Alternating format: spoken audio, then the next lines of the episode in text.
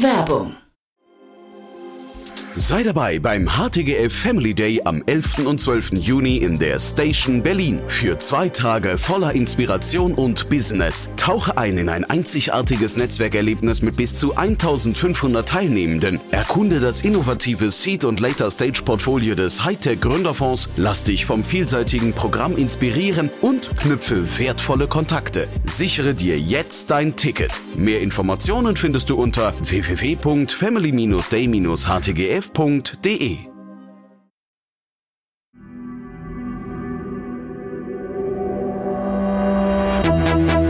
Startup Insider. Herzlich willkommen zu Startup Insider Spotlight. Mein Name ist Jan Thomas und heute, ja, hoher Besuch bei uns zu Gast, denn Verena Pauster ist hier, die neue, frisch gekürte Vorstandsvorsitzende des Bundesverbands Deutsche Startups. Verena muss man ja eigentlich nicht mehr weiter vorstellen. Sie ist äh, Szene bekannt, seit langem schon ein ja, sehr bekanntes, prominentes Gesicht der Startup-Szene. Aber wir haben vor dem Hintergrund der neuen Rolle, der neuen Herausforderungen gesprochen. Und äh, ja, spannend dabei, wir haben über das neue Narrativ gesprochen vom Bundesverband oder von Verena. Man hat also das Gefühl, da geht ein Ruck durchs Land, also frei nach Roman Herzog vielleicht. Das Ganze aber jetzt mit einem neuen Nukleus, nämlich der Startup-Szene. Und wir haben gesprochen über die Chancen, die Deutschland hat, über die Herausforderungen, auch natürlich die Herausforderungen der neuen Rolle. Was kann man überhaupt erreichen in den nächsten zwei bis vier Jahren? Warum tut sie sich das überhaupt an? Was ist die Motivation dahinter? Und wir haben links und rechts noch über viele andere Themen gesprochen, ein bisschen politisch geworden, aber ich glaube insgesamt ein tolles Gespräch, eine tolle, ja, ich will mal sagen, Antrittsrede. Jetzt, wie gesagt, mit oder von Verena Pauster, der neuen Vorstandsvorsitzenden des Bundesverbands Verbands Deutsche Startups. Viel Spaß dabei. Bevor es losgeht, noch eine Bitte. Like oder teile diese Folge. Deine Unterstützung ist für uns von unschätzbarem Wert und hilft uns, unsere Inhalte kontinuierlich zu verbessern. Interview. Ja, hoher Besuch. Hallo Verena, freut mich sehr. Hi Jan, ja, ich freue mich auch. Wahnsinn. Äh, ja, toll. Also ich weiß gar nicht, wie wir anfangen wollen. Wir haben uns neulich gesehen und ich glaube danach, also es war ja die quasi die Staffelübergabe, der, der, der große Tag. Ja. Und danach war jetzt erstmal Detox angesagt bei dir. Ne? Du hast dich, äh, glaube ich, das ist bei dir immer ja. so, ne? Einmal im Jahr. Hast du auch dieses genau, Jahr gemacht, das ne? ist bei mir, das ist bei mir immer so, wobei das ja schon lustig ist. Du wirst gewählt in ein neues Amt und verabschiedest dich erstmal für fünf Wochen. Aber das war genau die Idee. Ich habe das natürlich auch früh angekündigt, dass ich das immer mache. Und äh, ich gehe ja immer so von Mitte Dezember bis Mitte Januar komplett offline auf allen Kanälen. Und irgendwie brauche ich das auch wirklich und fast mit zunehmendem Alter noch mehr. Also das werde ich, glaube ich, nie wieder aufhören. Und sag da vielleicht einmal kurz für die, die das also wahrscheinlich jetzt neidisch zuhören und sagen, das würde ich, also möchte ich auch machen. Was ist ja. so der Effekt hinterher? Kann man das irgendwie greifen? Also der Effekt ist wirklich, vor allen Dingen, wenn du kein WhatsApp hast. Also die, die, vielleicht haben schon viele mal ihr Social Media ausgestellt oder mal ihre E-Mails weitergeleitet oder so. Aber wenn du alles auf einmal machst, ist der Effekt halt wirklich eine Ruhe im Kopf, die kannst du nicht beschreiben. Weil einfach mal nicht von außen Sachen ungefiltert auf dich einprasseln, die du, um die du ja nicht zu jeder Zeit gebeten hast, ja, sondern die einfach so passieren. Und wenn du dann mal so in so einem vier- bis fünfwöchigen Ruhezustand bist, dann liest du Artikel anders, weil du sie nicht nur so runterratterst, hm. sondern auch mal versuchst zu verstehen. Dann schreibst du dir Gedanken auf, dann machst du Pläne, aber nicht so To-Do-Listenmäßig, sondern denkst nach, was wären denn mal so wirklich große Hebel, die du umlegen könntest. Also irgendwie veränderst du so ein bisschen die Flughöhe von ich kämpfe gegen Windmühlen zu, ich habe mal wieder so ein bisschen den Überblick und weiß eigentlich, wo ich hin will. Ah, klingt super spannend, finde ich. Äh, diese Staffelübergabe, das war ja jetzt kein, also als wir das gesehen haben, das war jetzt keine Überraschung, ja. oder hat dich das an dem Tag noch überrascht? Nee, das war eigentlich, das hat sich so von langer Zeit irgendwie angebahnt, ne? Genau, ist eigentlich ein komisches Setup, dass derjenige, der abgibt, in diesem Fall Christian Miele, darf einen Nachfolger, eine Nachfolgerin äh, bestimmen. Dann können natürlich alle möglichen was dagegen haben oder jemand anders stellt sich auch noch auf. Aber eigentlich ist es so ein bisschen so ein Automatismus. Deswegen hat es mich jetzt nicht überrascht am Tag der Wahl. Zwei Wochen vorher hätte es noch die Möglichkeit gegeben, dass jemand sagt, ich kandidiere auch. Also mhm. bis zwei Wochen vor der Wahl darf man da auch noch sich aufstellen lassen. Aber das war also gar nicht so die Aufregung aus, werde ich es oder werde ich es nicht, sondern eher, wie wird es aufgenommen? Bringe ich die Botschaften, die ich bringen möchte, gut in der Presse rüber in den ersten Tagen, weil davon hängt viel ab, wie du in so ein Amt startest. Und mir war halt ganz wichtig, dass ich mit so einem Narrativ da rein starte aus, wir haben jetzt genug Abgesang auf Deutschland gehört, wir haben genug gehört, wie schlecht wir sind und dass hier bald die Lichter ausgehen und ich würde gern mal wieder eine neue Geschichte erzählen. Und das war mir wichtig zu transportieren und das hat gut geklappt und davor war ich nicht aufgeregt, aber da, da habe ich gehofft, dass das gut gelingt. Mhm.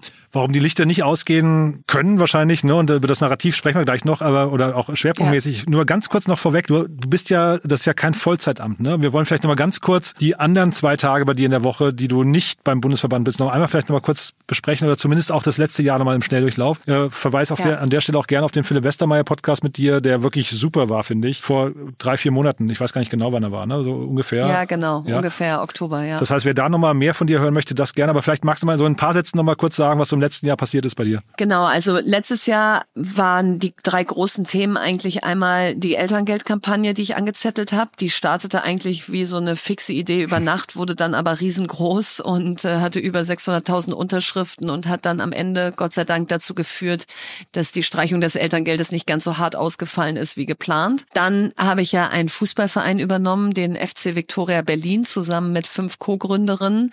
Und das ist auch nicht ohne, so einen Fußballclub zu übernehmen und dann an allen Ecken und Enden zu merken, wie du ja nicht nur diese eigene Mannschaft voranbringen willst, sondern das System Stück für Stück mit verändern möchtest. Also da habe ich ordentlich viel Zeit und Gedanken reingesteckt. Und dann habe ich ja noch, oder ich habe nicht, aber bin die zehnte Generation eines Familienunternehmens und mein Vater ist sehr schwer krank geworden vor zwei Jahren, oh. sehr überraschend und sehr jung. Und damit ist so ein bisschen über Nacht die zehnte Generation schneller angebrochen, als ich dachte. Und das ist gar nicht immer so nach außen sichtbar, weil das Familienunternehmen ist in Bielefeld und ich führe es auch nicht aktiv operativ, sondern ich bin im Beirat. Aber das ist eine sehr aktive Beiratsrolle und gerade wenn dein eigener Vater das Unternehmen jahrzehntelang geführt hat, dann hast du natürlich auch eine große Verbundenheit, aber auch eine große Verantwortung, da sein Lebenswerk jetzt gut weiterzuführen. Und deswegen ist das immer so ein bisschen so ein Teil, den man nicht so sieht, der aber auch viel Zeit und auch Kraft kostet. Oh, das glaube ich. Das tut mir leid, das zu hören, du. Ja. Ähm, ich dachte ja eigentlich, du erwähnst noch den Buchclub, ne, den du da, oder du ist ja kein Buchclub, wie ein Leseclub nennt sich das, glaube ich, ne? Genau, das ja. ist mein Lieblingshobby. Genau, ja, so habe ich es rausgehört. Beim, genau, das ja. ist auch erst letztes Jahr entstanden, ne? Genau, ist, ja, ist sogar schon vorletztes Jahr entstanden, so. im September. Aber das ist einfach so, ich lese für mein Leben gerne Sachbücher, was mhm. ja erstmal ein bisschen nerdy klingt. Und da habe ich so gedacht, wie kann man das mal so mehr Menschen zugänglich machen auf eine interessante Art und Weise und jetzt nicht so, oh, wenn ihr dann abends fertig auf dem Sofa liest, äh, liegt, dann lest bitte auch noch ein bisschen makroökonomische Zusammenhänge. Und deswegen kuratieren wir da spannende Bücher jeden Monat. Da habe ich noch meinen Podcast Fast and Curious. Also so ein paar Spaßprojekte gönne ich mir auch, weil das Leben soll ja auch schön bunt und äh, sein und Spaß machen. Total. Und ich finde, wer dich kennt, man hat immer das Gefühl gehabt, dass du irgendwie, dass es dich in die Politik zieht eigentlich. Ne? Jetzt ähm, mhm. ist das ja hier kein richtig politisches Amt, aber wir müssen ja gleich auch über diese Antrittsbesuche vielleicht noch sprechen, aber warum nicht richtig Politik? Also warum nicht irgendwie Parteizugehörigkeit und zu sagen, ich kandidiere für ein was ich, was auch immer für ein Posten, ja. ne? Doro Bär Nachfolgerin oder so? Ich habe da schon Respekt vor zwei Sachen. Also das eine, wie es dich zeitlich auffrisst. Also ich bin ja nun wirklich jemand, der viel und hart arbeitet und da auch, glaube ich, keine Scheu vor hat. Aber es ist ein selbstbestimmtes viel Arbeiten und ich hm. weiß, wann ich abbremsen will. Ich weiß, wann ich fünf Wochen offline sein möchte und das darf ich dann auch selber entscheiden. Das geht in der Politik nicht. Und unsere vier Kinder sind noch zu klein, als dass ich sage, äh, ja, die werden schon irgendwie gut groß. Und das ist so der eine Punkt, der mich zurückhält. Und der andere ist diese brutale Öffentlichkeit. Also ich habe die ja nur so in kleinen Dosen und da auch in sehr viel wohlwollender Form, weil dadurch, dass ich eben keiner Partei angehöre oder nicht gewählt werden muss, arbeiten sich die Menschen auch nicht so an dir ab.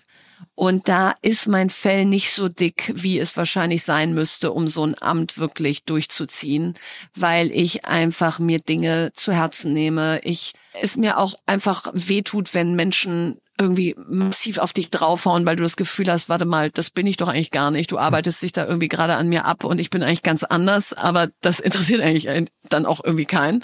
Und deswegen habe ich mir einfach so gedacht, nee, ich muss irgendwas finden, wo ich einen politischen Hebel habe und, und meinem Anspruch und meiner Verantwortung gerecht werde, die ich empfinde, ohne dass ich da vor die Runde gehe. Hm. Ich hatte gerade den Achim Berg äh, beim Philipp Westermeier im Podcast gehört, also mhm. also quasi Bitkom oder ehemaliger Bitkom-Chef, glaube ich, ne? also quasi irgendwie Parallelverband. Ne? Ich weiß gar nicht, wie, genau. in welchem Verhältnis ihr miteinander steht, aber ja, sehr gut, machen viel gemeinsam. Ja, ja aber auf jeden Fall da fand ich spannend äh, oder auch bedrückend eigentlich er war, wurde auch gefragt, warum er nicht in die Politik geht und er hat gesagt, naja, ähm, der Armin Laschet, glaube ich, hat ihm das mal erzählt, du hast dann halt intern eigentlich keine Netzwerke und dementsprechend kannst du als Quereinsteiger überhaupt nichts bewegen. Das fand ich total frustrierend. Ja, ja und ich glaube, das ist wirklich so, weil jetzt in dem Startup-Verbandamt ich kenne alle, ich äh, habe mir so einen tollen Vorstand da zusammenstellen können. Die haben auch alle Ja gesagt, mhm. weil du irgendwie schon so viel miteinander gemacht hast und jeder weiß, dass, dass irgendwie alle mehr geben als nehmen.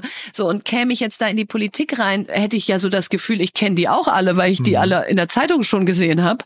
Aber dann kommst du irgendwie auf die zu und merkst, du hast gar keinen Hebel. Also die, die, die, die haben da ein eigenes Netzwerk, die haben sich über Jahrzehnte vielleicht schon in irgendwelche Positionen gebracht und so und du bist jetzt eigentlich so ein bisschen die nervige Außenseiterin, die von außen kommt und ihnen einen Job wegnimmt.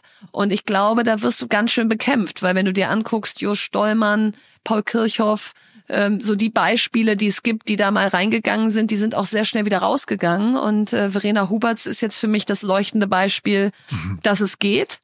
Äh, die war aber natürlich auch schon ganz lange in der SPD ja, genau. und hat schon ja. ganz lange Parteipolitik vorher begleitet. Das habe ich nicht. Ich glaube, das macht einen großen Unterschied. Hm. Und man ist dann halt eben auch an eine Parteiausrichtung irgendwie gebunden. Ne? Ich finde genau. das auch nochmal schwierig, dass man halt irgendwie eigentlich so Parteibuchhörig wird vielleicht sogar. Ne? Ja, finde ich auch schwierig und damit tue ich mich eben auch so schwer, dass ich nicht wüsste, wo unterschreibe ich jetzt. Und andererseits habe ich so in den letzten Wochen gedacht, dieses Unpolitische, was wir uns ja fast alle angewöhnt haben, nicht im Sinne von, wir haben keine Meinung, sondern unparteiische ist es wahrscheinlich, aber mhm. wir gehören keiner Partei an. Das kann ich ja total verstehen, aber das führt natürlich auch so ein bisschen zu, wir trauen uns nicht mehr so 100 Prozent zu sagen, wo wir stehen, weil es uns angreifbar macht und deswegen sagen wir lieber, puh, ich weiß auch noch nicht, wen ich wähle und ich habe mal den und mal die gewählt und so.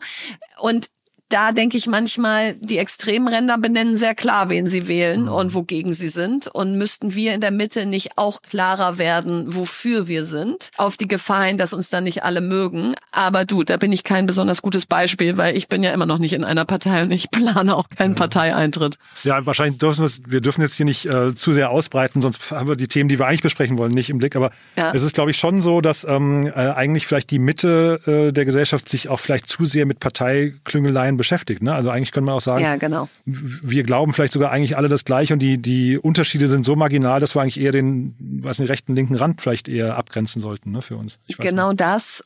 Und ich glaube generell Politik nimmt zu viel Raum ein in unserem Land. Wir ja. arbeiten uns zu sehr an der Politik ab. Wir lesen jede Schlagzeile. Die Medien bringen auch jede Schlagzeile. Und irgendwie denke ich so, früher haben sowohl Wirtschaft als auch Gesellschaft, alle Bereiche Wissenschaft irgendwie ihr Ding gemacht und gesagt, mhm. da sind wir die Besten. Und jetzt geben wir mal hier Gas in unserem Startup mhm. oder in unserem Institut.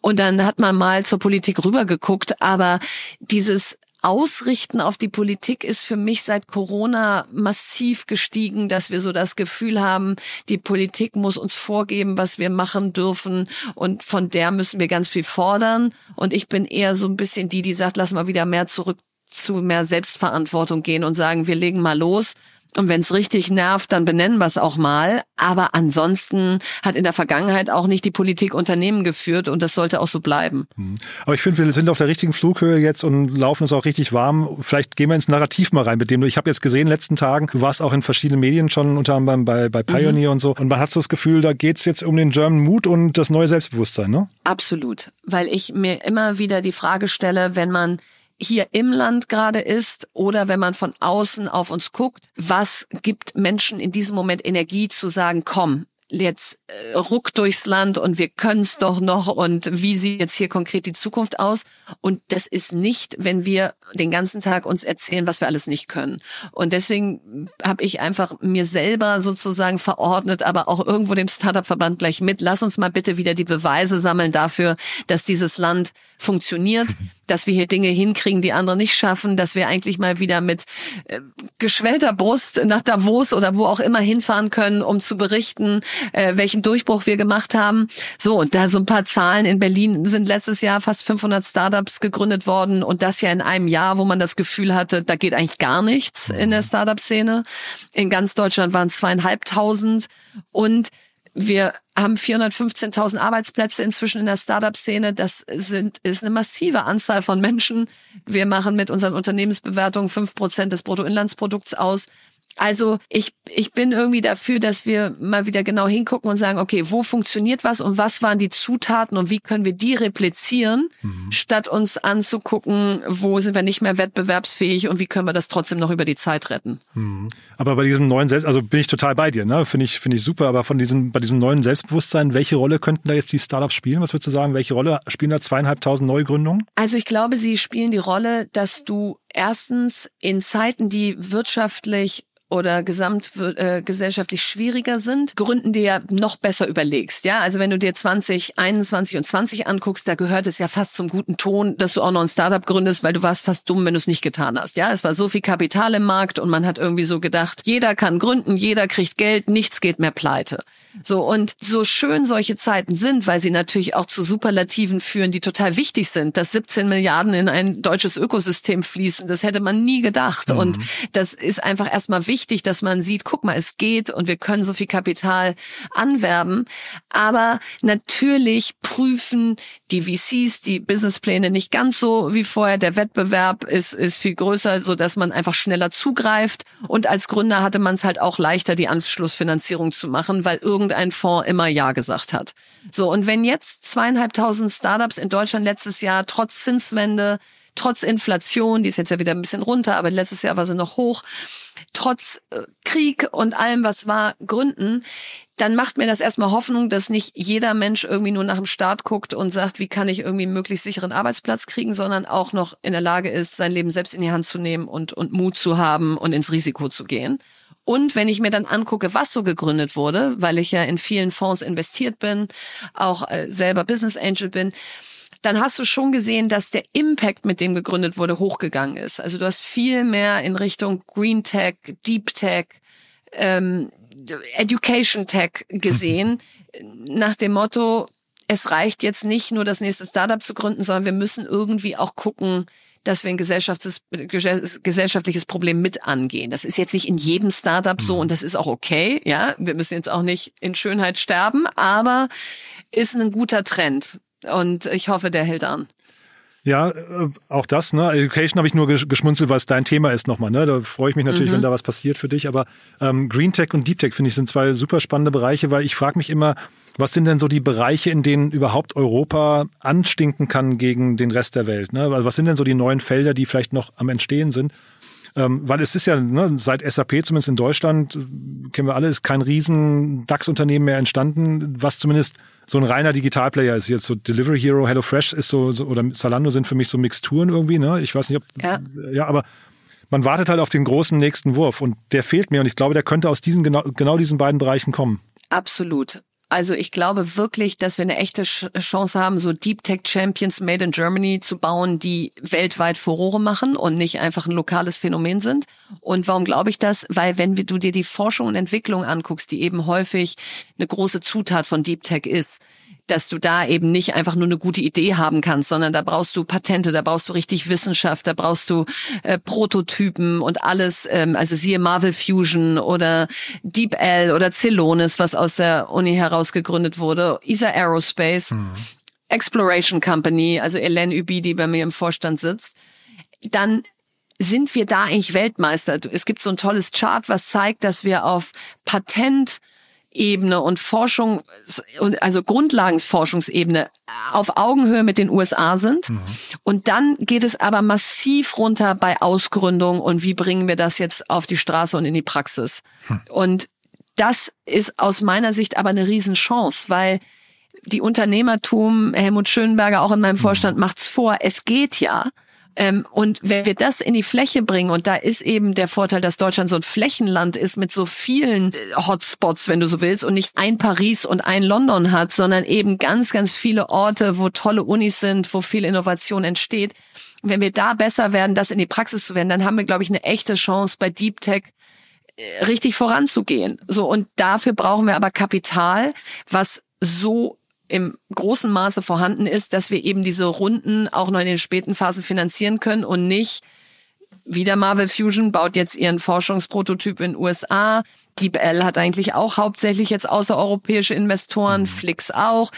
So und natürlich, die müssen groß werden, die müssen weiter wachsen, äh, die, die dürfen ihre Marktstellung nicht aufgeben. Aber wir haben das Kapital ja eigentlich in Europa und Frankreich macht's vor, wie man es aktiviert. Und da, glaube ich, können wir richtig noch einen draufsetzen. Und was sind so, so Geschwindigkeitsbremsen aus deiner Sicht? Also Kapital, also kann man natürlich jetzt darüber ja. streiten, wie schlimm das ist, dass es aus den USA kommt, aber Kapital ist ja für gute Startups eigentlich immer verfügbar. Ne? Was sind so, mhm. weil das war jetzt zum Beispiel beim äh, Achim Berg, finde ich auch ein bisschen traurig, der hat viele Dinge angesprochen, die kennt man irgendwie seit zehn Jahren, seit 20 Jahren, dass die Verwaltung und Bürokratie irgendwie hier zu, zu groß ist. Föderalismus ist ein Thema, du hast jetzt gesagt Flächenland, aber hat ja, sagen wir, auch seine Schattenseiten. Was sind so die Bremsen, die man vielleicht noch oder die Steine, die man aus dem Weg räumen muss? Also ich glaube ganz klar, äh, Bürokratie, aber da würde ich immer gerne genau sagen, was denn, weil sonst mhm. klingt Bürokratie für mich auch immer wie so eine Generalausrede, ja. Mhm. Und dann guckst du so hin und denkst du, na ja, aber Unternehmen gründen ist jetzt ein bisschen nervig, aber jetzt auch nicht so nervig, dass es dich abhält, wenn du eine gute Idee hast. So, und jetzt gerade gibt's aber wieder so ein schönes Beispiel, gibt so ein Bürokratieentlastungsgesetz, was jetzt durch den Bundestag soll. Und da steht halt immer noch nicht drin, dass du zum Beispiel Arbeitsverträge digital unterschreiben darfst. Obwohl das eine EU-Richtlinie ist, obwohl das in allen anderen Ländern möglich ist. Und bei uns steht immer noch qualifizierte Unterschrift drin, was nicht heißt, äh, digital unterschreiben. Und da äh, bin ich eher die, die jetzt sagt, so, jetzt lass uns mal diese ganzen Sachen einzeln abräumen, statt generell Bürokratie zu bashen. Zum Beispiel in 24 Stunden Unternehmen gründen. Muss möglich sein, ist mhm. auch nicht so schwer, können andere auch. Lass mal jetzt einfach machen. So kannst du irgendwie mal einmal so durchgehen und sagen, wo haben wir einfach Dinge, die längst Status quo sein sollten und wo wir eigentlich auch wissen, wie es geht. Also eine digitale Unterschrift ist ja nun wirklich kein Hexenwerk. Und es gibt so viele Anbieter, die digital das schon qualifizieren können. So, und das sind so Themen, wo ich so denke, bei Bürokratie, und jetzt gibt's ja sogar ein Gesetz, was so heißt, dass es entlasten soll, dann soll da auch irgendwie das Richtige drinstehen. So, und das Zweite, was du brauchst, ist Fachkräfte und dass die schnell ins Land können, wenn sie noch nicht hier sind. Und da ist so ein Fachkräfteeinwanderungsgesetz natürlich Gold wert, was jetzt da ist seit letztem September. Jetzt musst du dir aber genau angucken, warum sind die Visa-Verfahren immer noch über ein Jahr und was bringt dir dann ein Fachkräfteeinwanderungsgesetz, wenn der oder diejenige schnell eine Staatsbürgerschaft kriegt, aber ewig auf ein Visum wartet. Und deswegen ist, glaube ich, wichtig, nicht so verliebt zu sein in so den Haken, den man setzt. Wir haben jetzt ein Fachkräfteeinwanderungsgesetz, wir haben jetzt einen Zukunftsfonds, wir haben jetzt ESOP, ASAP, mhm. sondern dann dahinter zu gucken und zu sagen, werden denn jetzt mehr Mitarbeiter am Unternehmen beteiligt? Fließt denn jetzt mehr Kapital in Startups? Kommen die Menschen denn jetzt schneller ins Land? Und wenn nicht, dann lass doch bitte jetzt da weitermachen mhm. und uns nicht zu sehr schon auf den ersten Metern feiern, sondern erst, wenn wir über die Ziellinie laufen. Ich hatte neulich im anderen Kontext haben wir über Estland gesprochen, ne? das Bruttoinlandsprodukt. Also Estland ist ja wirklich so, dass wahrscheinlich digital oder ich weiß nicht, welche anderen Länder die einfallen, aber wirklich ein sehr digital gedachtes Land. Ne? Und ja. Äh, Bruttoinlandsprodukt äh, pro Kopf äh, in Estland in den letzten 20 Jahren versiebenfacht. Ne? Ich finde, das zeigt ganz gut, ja, weißt du, das, ich finde, das zeigt ein ganz gutes, und ich war mal vor, weiß nicht, fünf, sechs Jahren dort, da hat man mir gesagt, äh, eigentlich jeder deutsche Politiker, der was zu sagen hat, war schon mal dort, hat sich das angeguckt und ja. man hat so das Gefühl, die Umsetzung, die Umsetzung klappt dann halt irgendwie nicht, ne? Nein, und das ist genau der Punkt. Ich saß schon im Innovation Council von Dorothee Bär, wo die Bundesdruckerei uns gesagt hat, dass sie eigentlich ready ist für die EID. Mhm. Da saß der CTO im Raum äh, vom Bundesinnenministerium, alle waren da und das ist irgendwie drei Jahre her und man hat das Gefühl, so, jetzt gibt's endlich neben Facebook, Apple, Google, Microsoft Connect auch mal einfach eine EID auf unseren Datenprinzipien, Werten, unserem Datenschutz und so und sie ist immer noch nicht da. Hm. Und die ist aber wiederum in Estland der Eintrittspunkt in diese ganze digitale Welt, die sie da aufgebaut haben in der Verwaltung. Und ich bin kurz davor, reinzulaufen ins Bundesinnenministerium und so lange da Sitzstreik zu machen, bis irgendwer sagt, jawohl, jetzt ist sie hier, die EID, weil ich so denke, es kann nicht wahr sein, hm. dass wir die nicht hinkriegen und hm. dass wir uns da immer wieder selber so Hürden auferlegen, die kein Mensch weltweit sich auferlegt, weil wir immer wieder Datenschutz mit Datennutzung verwechseln. Und das kannst du dir natürlich in Estland angucken, da wirst du so neidisch, vor allen Dingen, wenn du dann siehst, dass die ja Datenschutz ganz hoch aufhängen. Total. Also mitnichten sagen die, ihr könnt hier auf alles zugreifen und uns doch egal, sondern die haben diesen Data Tracker, der zeigt dir in Echtzeit, wer gerade auf was zugreift und dann kannst du sofort Einspruch erheben. Also es geht ja und da wäre ich auch einfach so froh, wenn wir nicht mehr irgendwelche Pilgerreisen in digitale Länder machen, sondern einfach mal zurückkommen und hier umsetzen. Ich habe aber auch gerade gelesen im Brand 1 Interview mit dir, äh, machen statt meckern äh, ist der äh, Slogan seit zehn Jahren vom Bundesverband. Das wusste ich gar nicht. Ja, genau. Aber äh, vielleicht zeigt das ja auch gerade ein bisschen so, vielleicht gehen wir nochmal in die, in die Umsetzung der, der Verband. Was, was könnt ihr jetzt konkret tun? Also was, was kann jetzt eure oder was ist deine Aufgabe, dein Verständnis? Was hat man dir ins Parteibuch oder ins, ähm, weiß gar nicht, heißt ja nicht Parteibuch dann, ne? Ins Verbandsbuch geschrieben. ins, ja? ins Verbandsbuch geschrieben. Ja. Genau, das, äh, da, da stand zum Glück erstmal noch nichts drin, sondern das haben wir zusammen jetzt erarbeitet. Und ich glaube, was wir tun können, und das werden wir auch tun, im ersten Halbjahr diesen Jahres ist ein Innovationsprogramm erarbeiten, was im Prinzip wie ein Parteiprogramm für Innovation ist, aus wie machen wir Innovation Made in Germany möglich und zwar von 0 bis 100 und nicht einfach nur den Anfang oder bis zur Mitte und dann irgendwann doch nicht mehr. Welche Zutaten brauchst du dafür? Talente, Kapital, Aus, also öffentliche Ausschreibung, wie muss das geregelt sein? Hm. Ausgründung aus den Hochschulen, kann man da vielleicht eine, ein Schwellwert definieren, weil eigentlich sollten sie neben Lehre und Forschung auch Translation, also Ausgründung aktiv machen. Machen sie aber viel zu wenig. Kann man da vielleicht einfach ein erstmal eine Selbstverpflichtung äh, und hinterher meinetwegen auch eine Quote definieren, dass das passieren muss. Und was gibt es für konkrete Lösungen in diesen Bereichen, die dazu führen, dass Innovation Made in Germany in Zukunft wirklich möglich ist. Und halbe Seite pro Team Problembeschreibung, drei Seiten Lösungen, am Ende 30 bis 40 Seiten Programm. Und das stellen wir im September vor, ein Jahr vor der Bundestagswahl. Und, und dann ist das hoffentlich einfach die Blaupause für egal welche Regierungskonstellation es gibt, zu sagen, wenn wir zukünftigen Wohlstand hier nicht mehr uns herbeisehnen wollen, sondern eine Standortpolitik machen wollen, wo wir wissen, dass er dann kommt, dann ist das jetzt mal sozusagen eine Zutat, die da rein muss in das nächste Koalitionspapier. So, und das machen wir zum Beispiel konkret, um jetzt nicht einfach nur überall rumzulaufen und überall schlaue Sachen zu sagen und Hände zu schütteln, sondern uns wirklich die Hände schmutzig zu machen und zu sagen, wie kann es denn aussehen? Hm. Wie ist denn, wenn du jetzt sagst, ihr macht das ein Jahr gezielt vor der Bundestagswahl, wie ist denn so der Blick von Politikern auf die Startup-Szene? Man hat so das Gefühl, also es gibt immer wieder Pressetermine mal, ne? so Merkel ist auch viel rumgetourt, hat mhm. sich da fotografieren lassen. Ich weiß nicht genau, ob das dann immer auch zu Aktionen geführt hat. Scholz, da weiß ich, dass der Christian Miele immer mal so ein bisschen geschmunzelt hat. Da gab es ja auch, vor allem als er Finanzminister war, vor allem in der, in der Zeit noch. Wie, wie schauen die darauf? Also ich, vielleicht auch so mit, mit Brücke nach, nach Frankreich. Macron ist ja da sehr aktiv, ne? Genau, Macron ist sehr aktiv. Da liegt die Latte hoch. Aber wenn du jetzt mal so guckst, was ist in den letzten Jahren erreicht worden, jetzt gar nicht nur der Corona-Hilfsfonds, sondern vor allen Dingen eben auch mal dieses Mitarbeiterbeteiligungsgesetz, ESOP-ASAP, also Zukunftsfinanzierungsgesetz, dann der Zukunftsfonds. Aber Entschuldigung, ESOP-ASAP war ja auch ein langer Weg, ne? Ja, war ein wahnsinnig langer ja. Weg. Also hat insgesamt vier Jahre oder fünf Jahre gedauert. Aber das, das ist jetzt noch kein Beweis dafür, dass die Politik wirklich dann nicht nur dich trifft, sondern auch was macht. Aber es ist auch Messbares schon rausgekommen. Also es ist jetzt nicht mhm. nur so reines, Mensch, klingt aber alles nett und wir treffen uns und dann passiert aber nichts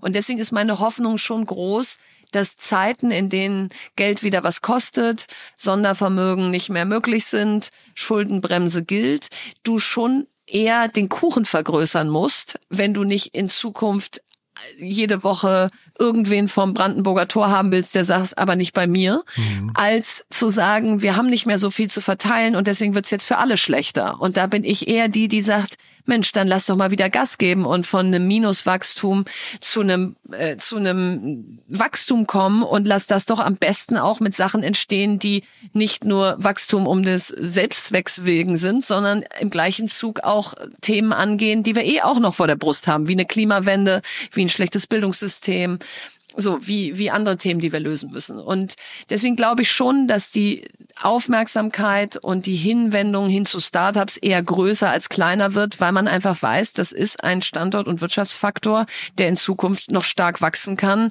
In USA macht er 16 Prozent des BIPs aus und mhm. da sind wir ja noch ein Stück von entfernt. Du hast von Doro Bär ja auch angesprochen. Ich habe mich nur gerade gefragt, dass du erzählt hast, wer sind denn eigentlich so die Schlüsselpersonen jetzt gerade? Weil Doro Bär hat ja, sag mal, ist so vorne weggelaufen für die Startup-Szene.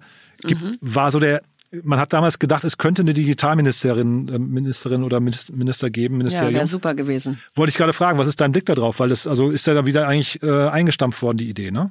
Genau, die ist also die ist so, so halb ein, äh, umgesetzt worden durch das Verkehrs- und Digital- oder Digital- und Verkehrsministerium. Aber das ist natürlich nicht das Gleiche, wie wenn du wirklich einmal sagst, hier gibt's jetzt ein Haus idealerweise mit Querschnittsdisziplin in alle Häuser rein, das Gesetzgebung und Budgetkompetenz hat und wirklich mal end-to-end Dinge fertig machen kann, ja, wie eine EID, weil so bist du immer noch darauf angewiesen, das eine Ministerium hat die Aufgabe, das andere die, die machen den Breitbandausbau, so, und du hast aber nicht wirklich einen Hebel drauf. Und entweder müsstest du es, wie es bei Dorothee Bär war, im Kanzleramt ansiedeln, aber dann natürlich auch mit Budget und Personal und, und Wumms ausstatten.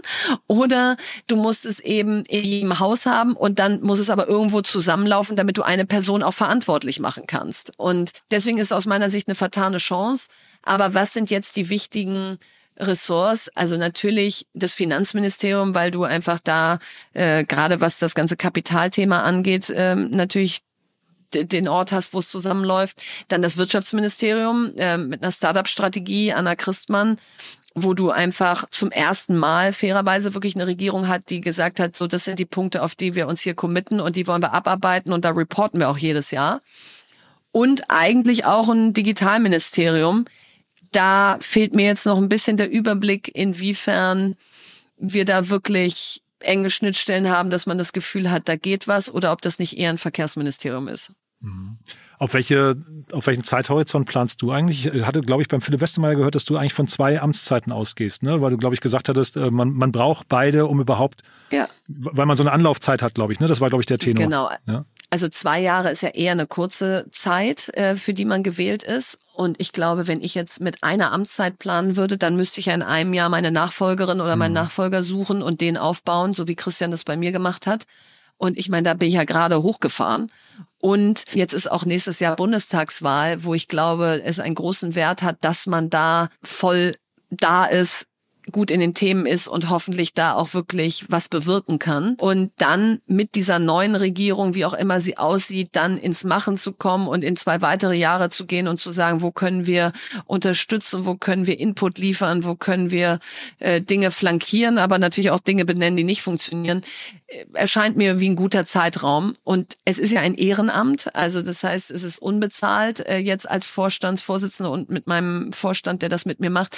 So, und da muss man natürlich auch realistisch sein. Ich glaube, vier Jahre, auch wie Christians gemacht hat, vier Jahre so ein Ehrenamt. Danach mhm. bist du, glaube ich, auch platt. Und danach sagst du auch so, Leute, und jetzt darf mal der Nächste oder die Nächste ran. Also im Moment würde ich sagen, vier Jahre scheint mir so ein Zeitraum zu sein, den ich gut überblicken kann.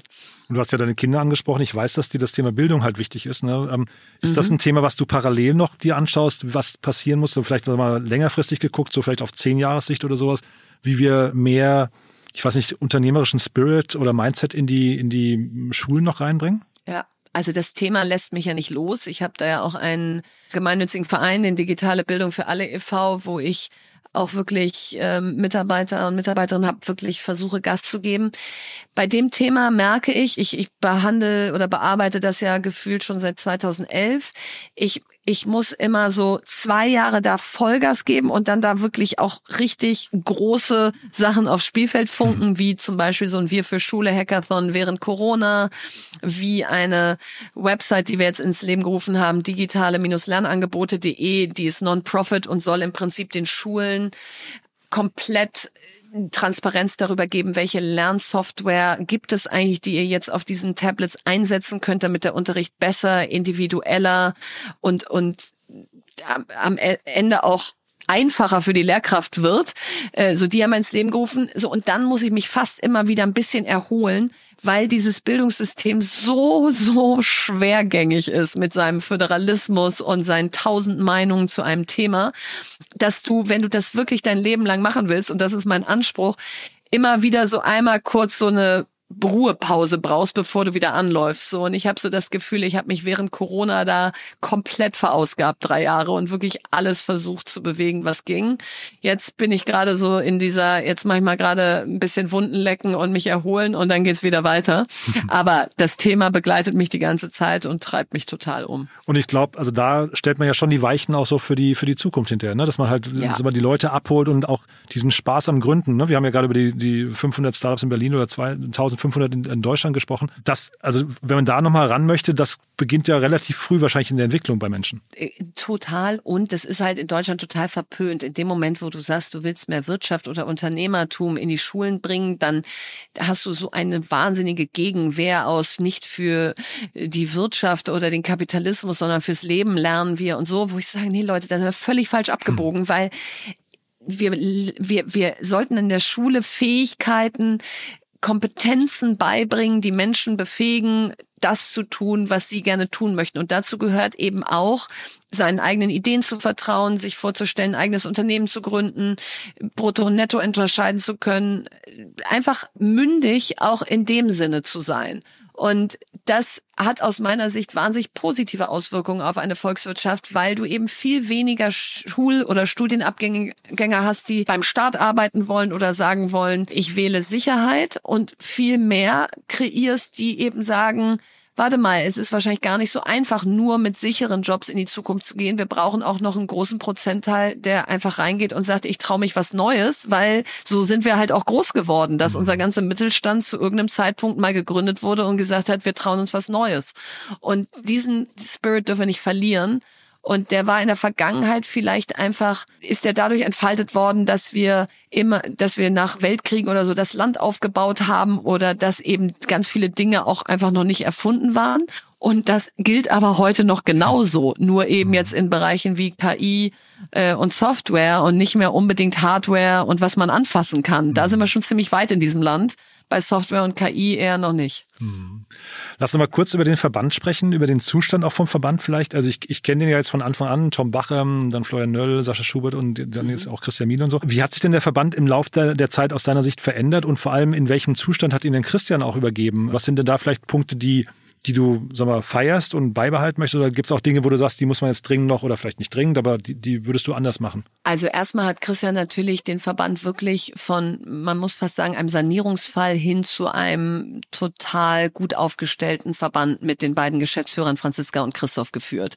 Also heute sind Rücklagen auf dem Konto, das ist profitabel, da, da arbeitet eine 16-köpfige Geschäftsstelle in, äh, in, in sozusagen bezahlt den Bereichen Research und Eventmanagement und Politik und Mitgliederbetreuung und so. Also das heißt, du hast richtig professionelle Strukturen, du hast ein Presseteam, die dich wahnsinnig gut vorbereiten. Also da, da bin ich jetzt schon ins gemachte Nest gekommen im Vergleich zu wie Christian da vor vier Jahren reingelaufen ist. So, und das hat jetzt äh, sowohl den Vorteil natürlich, dass du jetzt sofort abspringen kannst mit einem super Team. Jetzt habe ich auch noch neun andere Vorstände und Vorständinnen damit reingenommen, die auch alle ein großes Netzwerk und viel Ambitionen haben. Und gleichzeitig hast du aber natürlich auch die Verantwortung zu sagen, okay, und wie kommst du jetzt aufs Next Level? Weil mhm. jetzt nur verwalten, was da ist, ist jetzt auch nicht mein Anspruch. Wie professionalisierst du es weiter?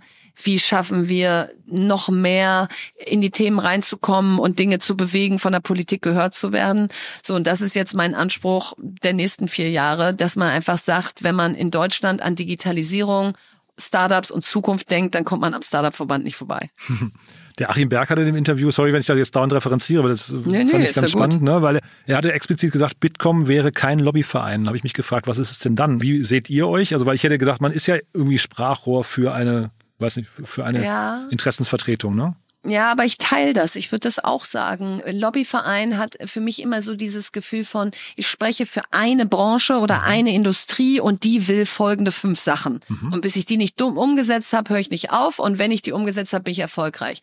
Wir sind ja eher ein Phasenverband. Wir bilden den Gründer und die Gründerin ab, die gestern gegründet hat und Flix, was irgendwann an die Börse geht. Mhm. Und und damit hast du ja zwischen Flix und jemandem, der gestern gegründet hat, mal bestimmt nicht die gleiche Agenda, mit der du zur Politik läufst. Ja, der eine sagt irgendwie, ich will in 24 Stunden gründen können und der andere sagt, ich möchte in Europa an die Börse gehen können. Und deswegen glaube ich, hast du schon nicht so dieses Gefühl, ich habe hier im Gepäck meine immer äh, gleichen Themen, sondern die verändern sich und die Schwerpunkte sind unterschiedlich und dieses was ich eben gesagt habe, so mein Selbstverständnis der Startup-Szene ist nicht, liebe Politik, hilf uns doch mal, damit wir hier in Deutschland Unternehmer und Unternehmerin sein können, sondern wir sind Unternehmer und Unternehmerinnen in diesem mhm. Land. Das macht richtig Spaß. Wir geben da richtig Gas. Ach, übrigens, und eine Sache ist uns noch aufgefallen.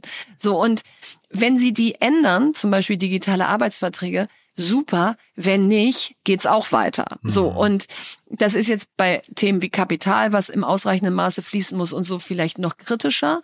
Aber allein deswegen finde ich schon keinen Lobbyverband, weil du eben nicht so dieses Gefühl hast, wenn ihr das und das nicht macht, dann gehen bei uns bald die Lichter aus. Nee, dann wird weiter fröhlich gegründet und wir suchen uns unsere Wege, aber es mhm. ginge halt auch viel einfacher. Mhm. Und die Mitgliederstruktur von euch, also gesagt, von gerade gegründet bis irgendwie Flix, aber ich habe gesehen, es sind 1200 Mitglieder bei euch, äh, in Anführungszeichen nur. Ja. Ähm, was, was sind denn so die Kriterien, warum man, oder wie macht man bei euch mit und warum sind es denn eben dann nicht alle Startups? Also, weil das wäre ja eigentlich ein toller Ort, um. um wäre eigentlich logisch. Ja, ne? Ja.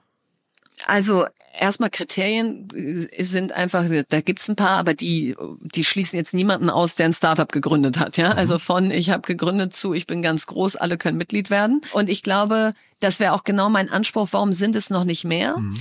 Und ich glaube, das eine ist so ein bisschen, dass du einfach als Startup jetzt nicht als erstes denkst, ich muss einem Verband beitreten, aus, äh, treten, aus den gerade eben genannten Gründen. Mhm. Ja, du sagst so, ich mache jetzt erstmal, ja, ich brauche jetzt gerade nicht irgendwie einen Verband. Und deswegen glaube ich, ist es wichtig zu zeigen, wir sind nicht ein Verband, wo so ein paar Menschen rumsitzen, die eigentlich nichts zu tun haben und sich überlegen, äh, was sie mal der Politik erzählen könnten, sondern wir sind Botschafter und Botschafterinnen für die Zukunft dieses Landes aus was ist hier alles in Zukunft noch möglich. Guckt euch mal an, welche tollen Unternehmen hier schon entstehen und die hier mitmachen und so ein bisschen die Vielfalt und Größe der Startup-Szene zu zeigen und zu zeigen, dass das doch eigentlich das ist, was wir in Zukunft noch viel mehr brauchen. So und deswegen habe ich mir total mit meinem neuen Vorstand vorgenommen, diese Zahl hochzubringen. Äh, und zwar nicht um, wir sind ja eh Ehrenamtler, uns dann irgendein Gehalt zu zahlen oder was weiß ich, noch mehr Overhead zu schaffen, mhm. sondern einfach um zu sagen, guck mal, wir repräsentieren hier eine unfassbar große Anzahl an Unternehmen in diesem Land, die alle angetreten sind, das hier besser zu machen, als es ist oder mit Ideen um die Ecke gebogen sind, die es noch nicht gab. Ist das nicht cool? Liebe Politik, hört uns mal zu. Mhm, Finde ich gut. Der Christoph Stresing, also äh, einer eurer Geschäftsführer, war neulich ähm, im Interview zu lesen. Er hatte gesagt, 2023 war kein gutes Jahr für Startups. Vielleicht so zum Schluss nochmal so dein, dein Ausblick, so deine, deine Perspektive oder Prognose für 24. Was würdest du sagen, was, was passiert jetzt dieses Jahr Wichtiges und wo stehen wir Ende des Jahres? Wird es ein gutes Jahr oder ist es so ein vorbereitendes Jahr für 25? Nee, mein Gefühl, es wird ein gutes Jahr. Also ich glaube, es ist absolut richtig, was Christoph gesagt hat. Letztes Jahr war aus meiner Sicht so eine Art Talsohle. Viele haben gesagt, die wird jetzt noch länger gehen. Mein Gefühl ist, die Zinsen gehen auf jeden Fall gerade nicht weiter hoch, sondern eher perspektivisch runter, von den langfristigen. Du hast jetzt wieder Beweise dafür gesammelt äh, in 2023, dass Dinge gegründet wurden oder finanziert wurden, die die weitergegangen sind. Du hast jetzt erste IPO-Kandidaten am Horizont. Ich merke es auch an den Capital Calls, in den Fonds, wo ich investiert bin. Also die Fonds, die die rufen ja ihr Kapital immer dann ab, wenn sie Investments machen. Und letztes Jahr war da Schweigen im Walde. Und jetzt merkst du, wie es wieder losgeht. Das ist auch ein Indikator dafür, dass das Geld in den Fonds ja noch da ist. Sie das heißt, ich höre raus, du bist bei Later haben. Stage Fonds investiert. Ich bin bei Later, ich bin auch bei Early Stage. Okay. Ich bin, ich bin gefühlt, äh, ich hätte jetzt nicht gesagt in jedem Fonds, aber ich bin wirklich in vielen Fonds investiert, dass ich da, glaube ich, einen guten Querschnitt bilden kann aus, da geht's wieder los. Und ja, mein Gefühl ist, das war eine Korrektur natürlich nach den Corona-Boom-Jahren. Da ist jetzt auch viel Pleite gegangen, was natürlich vorher schon hätte Pleite gehen können. Und da gab es jetzt so eine Art Nachholeffekt, mhm. weil weil, weil einfach vorher zu viel finanziert wurde. Deswegen war natürlich jetzt auch viel da, was es nicht geschafft hat. Das gab dann, dann so ein Gefühl von, oh Gott, hier geht ja eins nach dem nächsten insolvent. Mein Gefühl ist, das, hat, das, das wird auch noch weiter äh, Fälle geben, aber ab jetzt geht's wieder aufwärts. Ich lasse das mal so stehen. Ich finde das ganz großartig. Ich finde auch toll, dass du das machst. Hast du eigentlich vielleicht noch kurz zum Schluss, musstest du lange überlegen oder wie war so dein Prozess? Also eigentlich bin ich so ein Mensch, der, der so intuitiv, impulsiv Ja sagt, wenn er eine Idee gut findet. Und davor habe ich mich dann selber wirklich geschützt. Christian hat mich heute vor einem Jahr gefragt Ui. und hat mir eine WhatsApp geschrieben und hat gesagt, sag mal, ich habe mal eine Frage. Du wärst irgendwie meine Lieblingskandidatin für meine Nachfolge. Könntest du dir das auch nur im Ansatz vorstellen? Und dann habe ich das so gelesen und dachte, uh, wo, wo kommt das jetzt her und so. Und dann habe ich mich mit ihm getroffen und habe gesagt, also ich erlege mir jetzt selber drei Monate Nachdenkzeit auf. Und zwar mhm. nur, damit, wenn ich mich dann entschieden habe, es wirklich aus vollem Herzen ohne Wenn und Aber ist. Und wenn ich dir nämlich jetzt Ja sage, dann habe ich Sorge, dass ich dann erst irgendwie das Ausmaß erkenne, zu dem ich da Ja gesagt habe und so. Und dann haben wir uns wieder verabredet für April. Und dann habe ich gesagt, okay, ich habe es mir überlegt, das passt wie die Faust aufs Auge, ich mach's. Und seitdem habe ich es auch keine Minute bereut. Super. Verena hat großen Spaß gemacht. Ganz toll, dass du das machst, muss ich wirklich sagen. Freut mich wirklich sehr. Und Vielen Dank. Ich würde sagen, wir sprechen vielleicht im September wieder, wenn ihr euch ähm, quasi, wenn ihr Unbedingt. sprechfähig seid, ja. Ähm, wenn es unterwegs was gibt, worüber wir gerne. sprechen können, gerne auch. Aber ich glaube September, ich notiere mir das mal. Ich glaube, das ist ein guter Moment, ne? Ja, bitte mach das. Das Mhm. ist ein super Moment und ja, vielen Dank. Also ich bin sehr gespannt, was wir da dieses Jahr alles zustande bringen. Ich auch. Ich drücke euch die Daumen. Bis dann. Danke. Ciao. Ciao. Hi, hier ist Kira vom Content Team. Hast du spannende und aktuelle Neuigkeiten, die du mit uns und der Startup-Szene teilen möchtest? Dann reiche deine Pressemeldung ganz einfach bei uns ein. Wir überprüfen nicht nur jede eingereichte Meldung darauf, ob sie für unseren Content relevant ist, sondern laden sie auch auf unsere Plattform hoch, sodass sie für die ganze Startup-Welt zugänglich wird. Unter www.startupinsider.de slash Pressemeldungen kannst du deine Pressemeldung hochladen und sogar mit deinem Startup-Profil verknüpfen. Dort findest du auch noch weitere Informationen dazu. Wir freuen uns auf deine Beiträge.